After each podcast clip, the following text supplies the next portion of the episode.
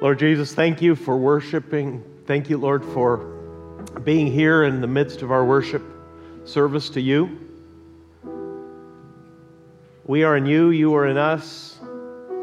What a beautiful truth that we are never alone and we can't be. And if we perceive that you are far away, it's only the suffering that is speaking to us and lying to us. It is never the reality. Help us, Lord, learn to suffer and rejoice as the first Christians did, and as many Christians gathered in other places, in much tougher places, are even this morning. In Jesus' name, amen. Good morning.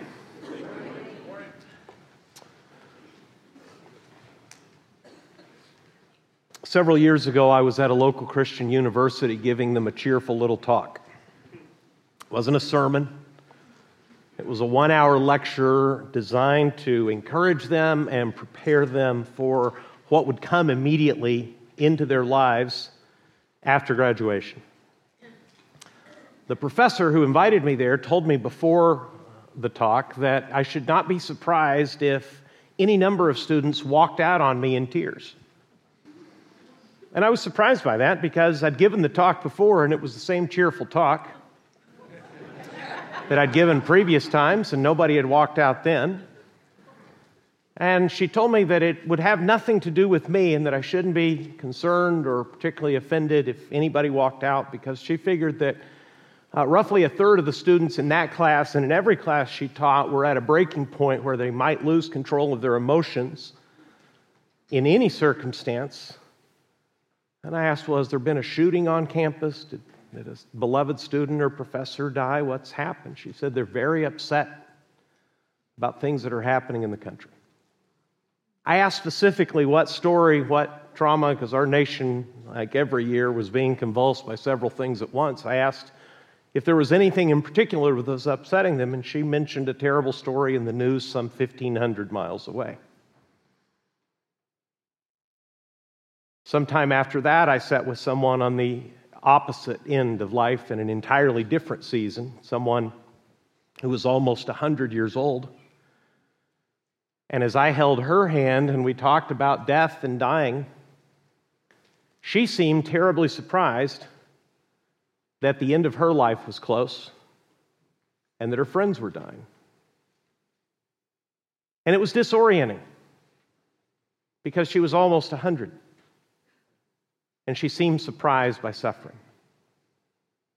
So, whether it's college students so fragile, so anxious, so upset that they might walk out on an entirely different person talking about entirely different things because of something that happened half a nation away.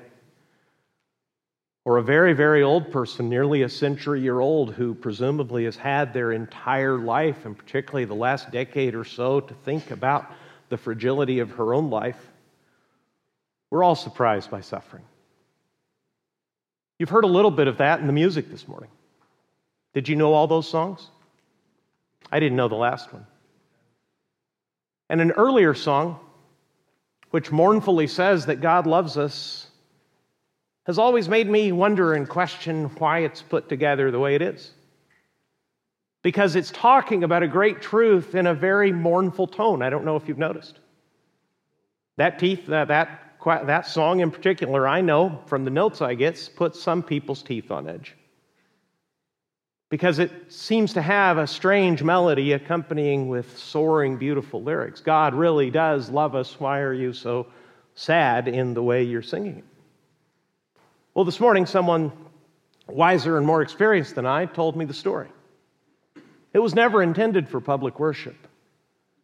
It leaked out into public after the songwriter wrote it after the death of a friend. And it's a song of lament, of grief and loss, and the songwriter reminding himself how much God loves us in spite of death.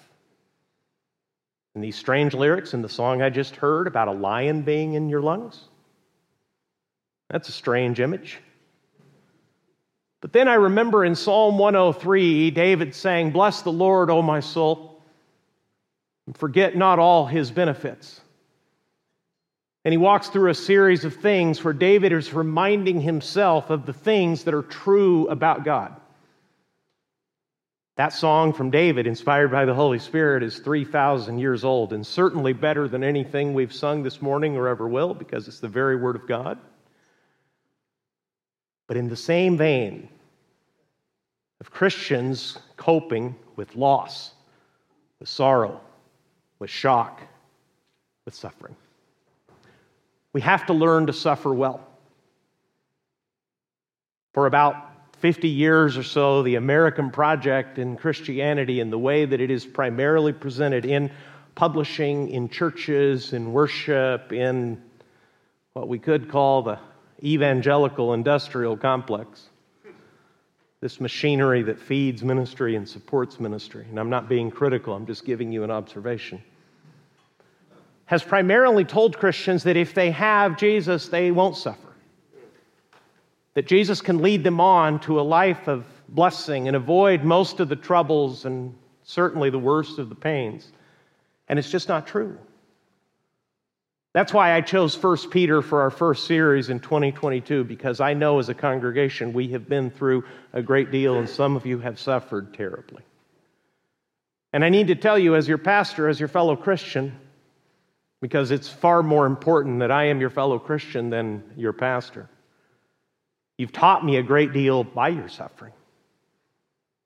Some of you have lost so much, hurt so deeply, lost people, lost jobs, lost money, had relationships broken, had all kinds of things shaken in your world, and you've borne up so well under it with the grace and the faithfulness of Jesus. Somehow, God, by His Spirit, has taught you by His Word to suffer as the first Christians did.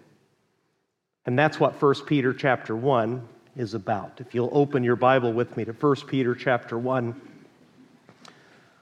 I'll begin where we were last week. Blessed be the God and Father of our Lord Jesus Christ. According to his great mercy, he has caused us to be born again to a living hope through the resurrection of Jesus Christ from the dead to an inheritance that is imperishable, undefiled, and unfading, kept in heaven for you, who by God's power are being guarded through faith for a salvation ready to be revealed in the last time. That was last week. Peter talks to these scattered Christians and tells them paradoxically in the same phrase that they are both chosen by God and scattered in their following. They are homeless they are metaphorically scattered pilgrims, placed there because the world is no longer their home. Now the world hates them. And yet, in all of that, they are chosen by God. And Peter begins his letter by blessing God and reminding them of why they have so many reasons to praise God. They have a new living hope named Jesus. They have been saved not only for life, but to a rich life because they have an inheritance that will come from God Himself someday that cannot be destroyed, cannot be lost, and cannot be corrupted. And while they're on their painful pilgrimage, on their way to their true home in heaven, guard him, God Himself is guarding and protecting them until He gets them safely home. That was last week. That's the praise that's the joy, that's the happiness that precedes what he really wants to talk to them about, which is the trouble that they're in, the suffering they're enduring. Verse 6. In this, in other words, in your new life in Christ, in your eternal inheritance, in the protection of God, in all of these blessings, you rejoice, though now for a little while, if necessary, you have been what's it say? Grieved by various trials. It's just a few sentences this morning. This whole first half of the Peter, uh, first chapter of First Peter, is one sentence in Greek. So I probably could preach it better if I gave it to you in bigger gulps. But my number one Bible reading tip the last several years has been to slow down, so I'm slowing down too and trying to digest it myself. Peter begins with blessing and praise to God. You have a new and living hope. You've been saved by Jesus. You have Jesus. God is so good that He's given you not only His Son, He has His riches, His inheritance is waiting for you. And not only that, God Himself will guard and protect you until He gets you home to enjoy Him and everything He's prepared for you.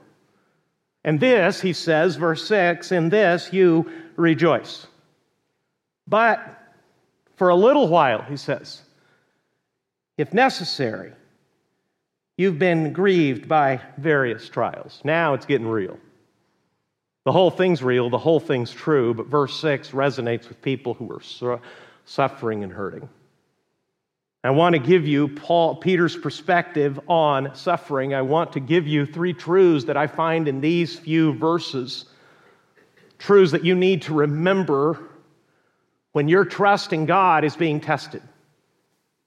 Because anytime you suffer and anytime you're tempted, or anytime you suffer because you're tempted, when all of those things come together, whether it's external pressure and difficulty that comes from outside your life and crashes into you, or it's internal pressure when your own heart wants to walk away from God, is tired of faithfulness, is tired of obedience, is tired of patience.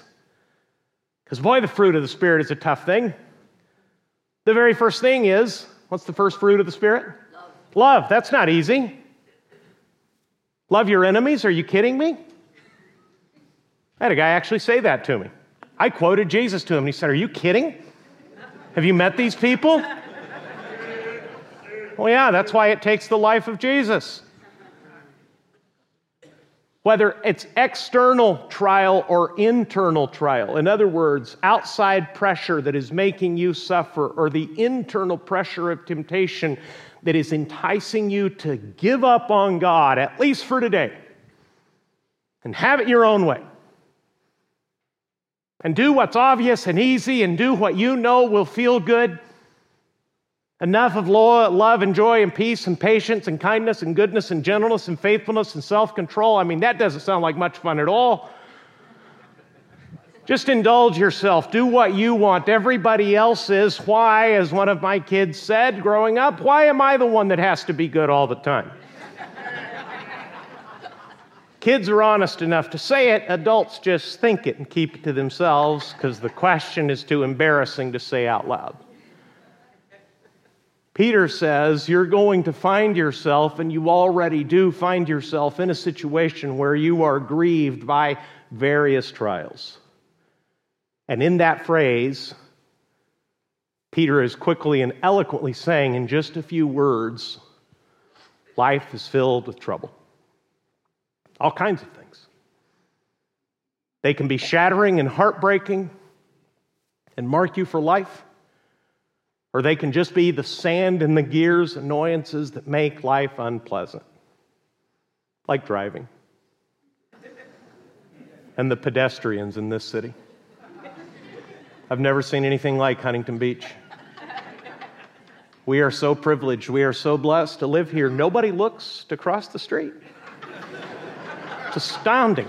The miracle is not that anybody's hurt, but that people aren't laying dead in the street all over town. That's one of the little tiny bits of sand that gets in my gears. Peter says and encompasses everything by saying in verse 6 You have been grieved by various trials. And he's not talking about trivial things, but he's talking about things great and small. The great losses and the daily frustrations the daily difficulties, the daily annoyances of being a Christian. In this you rejoice, though now for a little while, if necessary, you have been grieved by various trials. And here comes the needed perspective. Look. So that Peter's now going to tell you why you've been grieved by various trials. They're not constant and permanent, they're only occasional, but Peter says they're necessary. At least at certain times in life, grief will enter your life.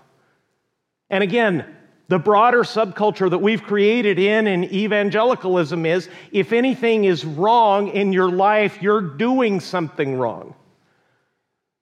and you need to read this or go to that or talk to him or pray this way or have this formulaic prayer, we've come up with an endless, endless variety of formulas that will assure people a great life.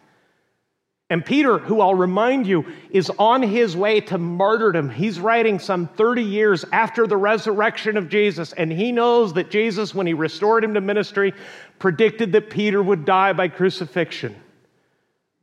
Peter is talking to suffering people as a dying man, and he's going to step back from their trials and say, Look, God loves you. He has chosen you, even though you're scattered and homeless in this world. God is worthy to be praised because he's given you new life in Christ. He's given you a new inheritance in heaven that you cannot possibly lose. And God himself is actually protecting you until you get to enjoy it. But for now, if necessary, you're going through all kinds of trouble. And verse 7 tells you why. So that the tested genuineness of your faith, of your trust in God, is what he means. So that the tested genuineness of your faith more precious than gold that perishes, though it is tested by fire, so that your faith, Peter says, may be found to result in praise and glory and honor at the revelation of Jesus Christ. Verse 7 is a mouthful. Did you notice? There's a lot there. You might have got lost in the details, and you probably went the wrong way as I did when you read it. And you probably can't believe, and it didn't occur to you that the verse actually means what it means. And I say that because once I convinced myself through study of what it actually means, I literally said out loud the word wow three times. Because this is better than anything anybody's probably ever told you. Peter says this when your trust in God is tested, either through great loss, like being displaced physically and spiritually, and feeling like you have no home in the world, or it's just the daily annoyances, the key doesn't work, people are difficult, traffic is awful, it's hard and expensive to live here, that little daily drip, drip, drip of annoyance and difficulty, whether it's crisis or the daily pain of being an adult. Whatever's happening to you, Peter says, it's only occasional, but it's necessary. It will occasionally be needed in your life so that your faith being tested, which Peter says, your trust in God is more precious than gold. We take gold and we heat it through fire at hellish temperatures and we make that gold even better. It takes about 2,000 degrees Fahrenheit to purify gold. At around 2,000 degrees, gold melts and what is impure in it will float out. And Peter says that may be how it feels to you. You've trusted God. You've put your trust in a God who loves you, who says that you are chosen, even though now you're scattered. And I've already told you all that you have waiting for you. But these various trials that, you've, that you find yourself in that have brought you such grief, you may feel like that gold being tested by fire and the point of that, verse 7, is that your faith may be found to result in praise and glory and honor at the revelation of Jesus Christ. Now, why did I say wow when I understood verse 7? Well, let me just ask you a very simple Bible question Who deserves praise and glory and honor? God does. But that's not what Peter's saying here. This is, gonna, this is so outlandishly good and gracious that you're not going to believe it. Verse 7 is telling you, Christian, when you're going through hard times, in those necessary times, and thank God it's not every day, but in those necessary times when life is painful and the heat feels like it's burning things out of you, that's actually the point. God, who knows everything and is in control of everything, is allowing you to be for at least a time in the furnace. And He is testing how much you actually trust Him. And it's not the kind of test that you pass or you fail. It's the kind of test that will purify you and make you better if you successfully respond to Him. It's not a piece of paper on a, on a school desk like an SAT, God forbid, those were terrible days, where you had had to fill in the bubbles and every bubble made you think that you were ruining your life if it was the wrong bubble. No, this is a personal test. This is a test between persons. This is a God who has already told you he loves you, who's taking you to glory, who has given you life through his son, who has his inheritance waiting for you, and is going to personally guard you until he gets you home. Now he has you in a time of trial. And your faith is actually more precious than gold. Because no matter how much we purify gold, and now no matter how good that earthly treasure becomes, it all perishes. It's all temporary. It can all be lost. It can all be destroyed, but not your faith. When you come through the trial successfully, Peter says, your faith may be found to result in praise and glory and honor at the revelation of Jesus Christ. In other words, when Jesus is unveiled and when Jesus comes back, here's the mind blowing part. Here's the part that made me say, wow, it took me a day to believe this. The Christian is the one being praised, the Christian is the one receiving glory, and the Christian who has been faithful to God in trial is the one being honored by God when his son comes back. Wow. After the trial, God will reward you. See, if you build an entire evangelical subculture and your entire life on avoiding pain, you'll avoid all the rewards too. If you numb yourself and take a detour and refuse to follow God in the hard parts where He's to- chosen you to obey Him that you find difficult, where you find the test painful, it's at that point that you will refuse to be purified, that your faith will not grow any stronger, that your relationship won't go any deeper, and in which, when Jesus finally comes back, your Father will have nothing to commend you over because, at least in those areas, it was there that you chose to disobey Him. The most astonishing thing about the Bible is this God saves us entirely by His grace. He has chosen us. We are elect, Peter says at the beginning of the letter. We're not earning this. We possibly can't earn it, but now we're his children, and Father is guiding us and teaching us. And like every good father, Father will occasionally test us. And when we come through the test, trusting and loving our Father more than we did before the tests got started, our Father is not only pleased, He, the God of the universe, this is astounding, the God of the universe actually praises, honors, gives glory to His child because His child is now more like God Himself. This is how Christians grow. It's not an isolated idea in the Bible.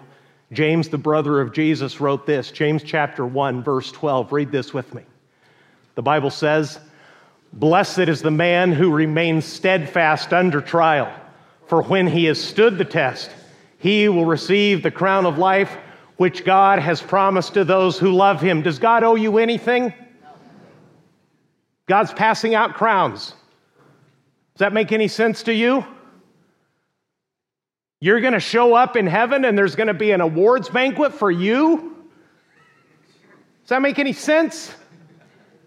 It doesn't because it's all grace, but He's that good. God is so good that He will reward us for what we should do. But isn't that like every loving parent? Don't you praise your little child when they finally obey you? Don't you clap your hands and celebrate when they do what they should have been doing for the last six months? Why? Because your heart overflows with love toward them. And you're not insecure that you will lose any glory, honor, and praise for yourself by lavishing it on your children. God is not diminished by rewarding you. God Himself is glorified, honored, and praised all the more when He displays this level of generosity to His kids. Look back with me in 1 Peter chapter 1. In this were you rejoice, though now for a little while, if necessary, you have been grieved by various trials so that the tested genuineness of your faith, more precious than gold that perishes, though it is tested by fire, may be found to result. Your faith may be found to result in praise and glory and honor at the revelation of Jesus Christ. In other words, if I haven't made myself clear, what is it? What is in the crucible is whether you trust God or not. And the present level of obedience you have for God and the present level of satisfaction you find in God is exactly in the measure in which you trust Him. Some of you trust Him with your soul, but not with your money. Some of you trust Him with your soul and your money, but not with your children. Some of you trust Him with everything but your job. It is there that you're probably going to be tested. It is there that Father's going to say, Come here, come here, kid, come here. Listen, this is going to hurt, but it's for a purpose.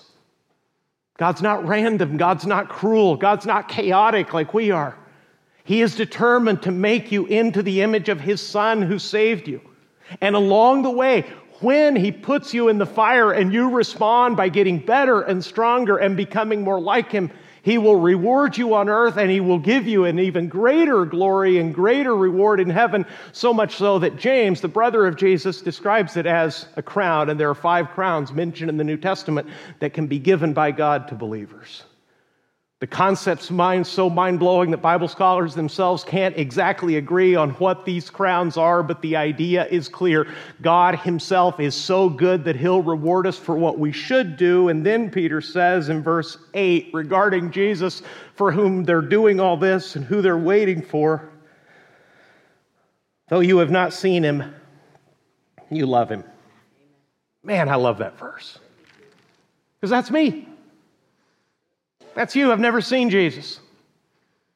I've read about him, I've prayed to him, I've seen his power, I've seen his goodness, but I've never seen him. But I haven't seen him, but I love him. Though you have not seen him, you love him. Though you do not now see him, you believe in him and rejoice with joy that is inexpressible and filled with glory, obtaining the outcome of your faith, the salvation of your souls. You may have noticed this is the second time in this short paragraph that Peter has talked about joy in the middle of trials. What's the second truth you need to remember as you go through the fire? The first is this God is going to reward you when it's over. So don't try to avoid it, just try to go through it well. Try to act like a Christian while you're in the fire. Remind yourself of the outcome. Remind yourself of what is coming. Remind yourself of what awaits you if you walk faithfully with Jesus through the path that the Father has directed. And remember, number two, that it's exactly that it's love for Jesus that brought you into this. Though you have not seen him, you love him. Though you do not now see him, you believe in him and rejoice with joy that is inexpressible and filled with glory. Amen. If you suffer as a Christian, be glad. I'm going to say that again. The current mood of Christians in America is we're Christians, we shouldn't have to suffer. It's exactly wrong. We're Christians. We've been blessed like no other people have in the world, I can tell you. Like few people other have ever have in the world. We have been blessed by unprecedented peace, blessing, prosperity, and opportunity. Now, if it is our time to suffer as Christians, we need to remember that it's love for the Lord, whom we cannot see, that brought us into this life. We loved Him because He first loved us. And this is a love relationship. And when you're hurting in love, if you really love that person, you don't bail. You remind yourself, as so many of you have, and I don't want to embarrass anybody or make anybody cry, but there's people sitting right in front of me who have taught me what a marriage of more than 50 years and 60 years looks like, including all the way unto death parting them. And it's been so precious and so sweet to me as someone who's halfway through that journey of marriage to tell myself when I get that old, when my body fails, when her body fails, this is how Christians act. They don't step away, they step closer because it's love. It's love for the Jesus that you cannot see. It is love for the Jesus that you do not, that you know but not yet fully, that brought you into this and that will sustain you in this. So if you suffer for him, be glad. Listen to what Jesus said.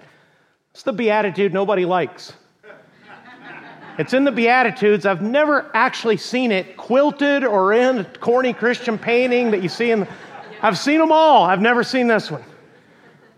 As far as I know, Thomas Kinkade never did this one, okay? If you don't know who that is, don't look it up. Read the words of Jesus with me. Jesus said, Blessed are you when others revile you and persecute you and utter all kinds of evil against you falsely on my account. Rejoice and be glad, for your reward is great in heaven. For so they persecuted the prophets who were before you. You want Jesus to adjust your attitude? Blessed are you. You are happy, literally, happy are you when others revile you and persecute you and utter all kinds of evil against you falsely on my account. Notice, falsely on my account. If you're on your own stupid adventure, you don't get any rewards. if the critics are right, no reward. You're not following Jesus. If the critics are after you because you're behaving like a fool, no reward because Jesus was never foolish. But blessed are you when others revile you and persecute you and utter all kinds of evil against you falsely on my account. When that happens, Jesus says, Rejoice and be glad. For your what? Your reward is great in heaven, for so they persecuted the prophets who were before you. Listen, church, even in suffering, Jesus will make sure your love for him is not misplaced. Anybody on this earth may break your heart and disappoint you. I will. Early years of my pastorate here, I would tell you, you stick around long enough, I'll disappoint every single one of you. I won't know what to do. I won't show up. I'll get it wrong. I'll do harm without meaning to. I promise never to disappoint you in a sinful, catastrophic kind of way, but I'm a sinful human being, frail and afraid, and I will disappoint you. Jesus never will. Every bit of love you have for him will be rewarded. Listen to how Peter explains it at the end of his letter. Read this aloud with me as well. 1 Peter chapter 5 verses 10 and 11 it says, "And after you have suffered a little while, the God of all grace, who has called you to his eternal glory in Christ, will himself restore, confirm, strengthen, and establish you. To him be the dominion forever and ever. Amen. God himself will come to you. The Father who saw you go through the fire because the Father put you in it. He'll restore you, He'll confirm you, He'll strengthen you, He'll establish you after you have suffered a little while what Peter is trying to remind us of here is this the love that brought you into the trial can sustain you through it. It is love for Jesus that brought you into suffering. It is love for Jesus that will guard you and protect you and lead you out of it and into glory. And finally, verse 9. Peter says the outcome of all this is that you're obtaining the outcome of your faith, the salvation of your souls. What does this trust in God mean to you? It means that you are saved. So, the third thing to keep in mind your salvation will someday be complete and better than you can imagine. And Paul would say that the trials looked at from the vantage point of heaven will seem light and momentary. Paul, who's scarred, Paul, who apparently is half blind, Paul, who is impoverished, Paul, who has been shipwrecked, Paul, who has been beaten and imprisoned and on one occasion left for dead. Paul, who is betrayed, who has no friends in the world, who says in his last letter, I stood alone except Jesus stood with me. At my trial, everyone walked away, everyone forsook me, but the Lord was with me. Paul says, from the perspective of heaven, your troubles will seem light and momentary because you will then be enjoying the salvation of your soul. And soul doesn't mean the immaterial part of you, soul's a very special biblical word that means all of you. Everything you are will be saved, and you will have that new life in Christ fully. You will see Jesus as he actually is. The Jesus you didn't see, you will now see with your own eyes. You will enjoy the reward that God prepared for you, and you will celebrate that God himself protected you until he got you home to heaven. Want to see the whole Bible come together? Here's John, the friend of Peter, giving us an end at a look at the end of history. Read this with me. Book of Revelation, chapter 21. Then I saw a new heaven and a new earth. For the first heaven and the first earth had passed away, and the sea was no more. And I saw the holy city, New Jerusalem, coming down out of heaven from God, prepared as a bride adorned for her husband. And I heard a loud voice from the throne saying, Behold, the dwelling place of God is with man. He will dwell with them, and they will be his people. And God himself will be with them as their God. He will wipe away every tear from their eyes, and death shall be no more. Neither shall there be mourning, nor crying, nor pain anymore, for the former things have passed away. And he who was seated on the throne said, Behold, I am making all things new. Also, he said, Write this down, for these words are trustworthy and true. That's your future, Christian. So if you go through the fire, it'll hurt. You don't have to be a masochist. You don't have to say that suffering and pain are good. They're not. What they produce is precious, it refines your faith, more precious than gold. It is found not only to magnify the glory and the goodness and the praiseworthiness of God, but God Himself, who deserves all honor and who deserves all praise, out of His goodness praises you. He will reward you when the trial is over. In the meantime, you can walk faithfully with your hand on Jesus and His hand holding you fast because love got you into this and love will get you out. And you can rejoice now in the partial salvation that you're suffering through right now when not all with you is yet made right.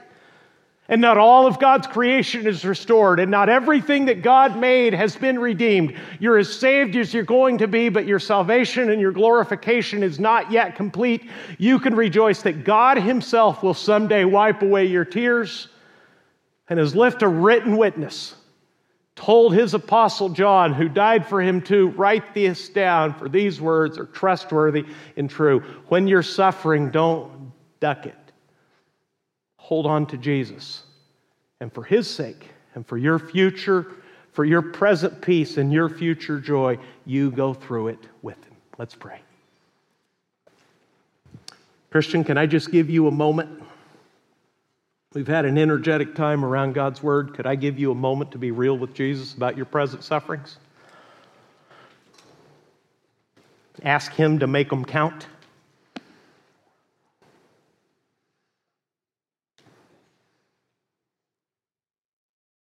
Ask Him to give you the faithfulness, the peace, the self control to get your full reward and your full learning out of what He's guiding you through.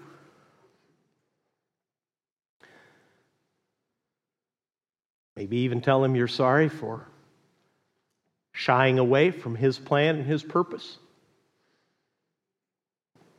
It all counts if you bear it like a Christian.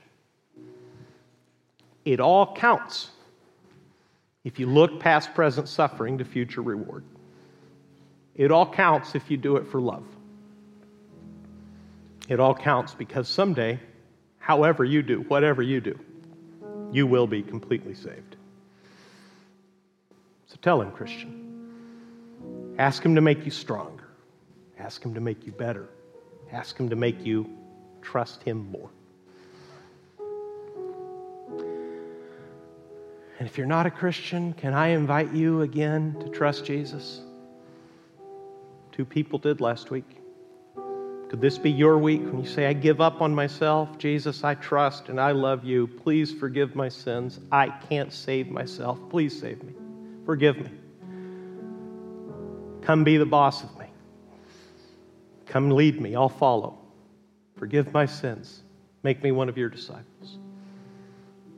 If you pray that prayer, would you let us know? Would you take the card that's in your bulletin and leave it with us before you go home?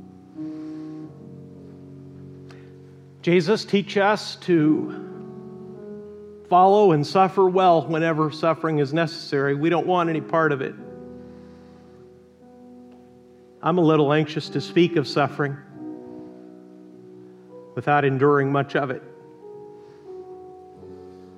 Because I know that every truth I teach will be tested someday, somehow in my own life.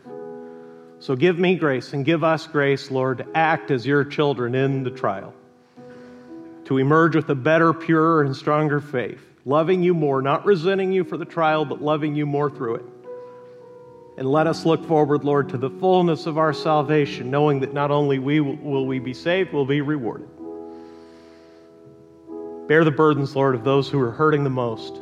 Give them hope, give them comfort, give them joy, and give them that beautiful vision of the future where you, ever faithful, will not only sustain them, but reward them. If anybody here doesn't know you, I pray that this morning, right now, they would turn away from their sin and ask you to be their Savior. In Jesus' name, Crosspoint said, Amen. We've had a pretty nice day so far. You've been reminded of how much God loves you. You've seen some amazing young people lead you in worship. Believe in these kids. Believe in what God can and will and wants to do in them. A final rant, if I may. Not a rant, just a little word of admonition, perspective I learned through study last couple of years. Every older generation looks with skepticism and resentment at the younger generation. It's just human nature. The generation that fought World War II has a great nickname, probably the greatest nickname ever. What, what do we call the World War II generation? The greatest generation. Do you know what their parents called them? It's true, not making this up. There's a book in print about that generation called The Lost Generation. The author said, These young people will never fight for anything because they don't believe in anything. That book was written in the 30s. A few years later, those worthless kids went to war and saved the world. So never look with skepticism on the songs, the styles, the struggles of the Christians coming up behind you. Jesus loves them too. Loves them, I know, it's mind blowing. He loves them just as much as He loves you. He has great plans for them. They might be in the fire right now having their faith tested so that when they come out, God will find them praiseworthy, so that they will learn to love Jesus in real trials, so that they will learn to look forward to the full salvation of all that they are and everything God made. So, before you go, you see somebody younger than you, encourage them. You see one of the students that was on this stage leading us in worship, say a kind Christian word to them. Tell them that you know that God has good plans for them because Jesus, by His grace, loves every single one of us. God bless you. Love you.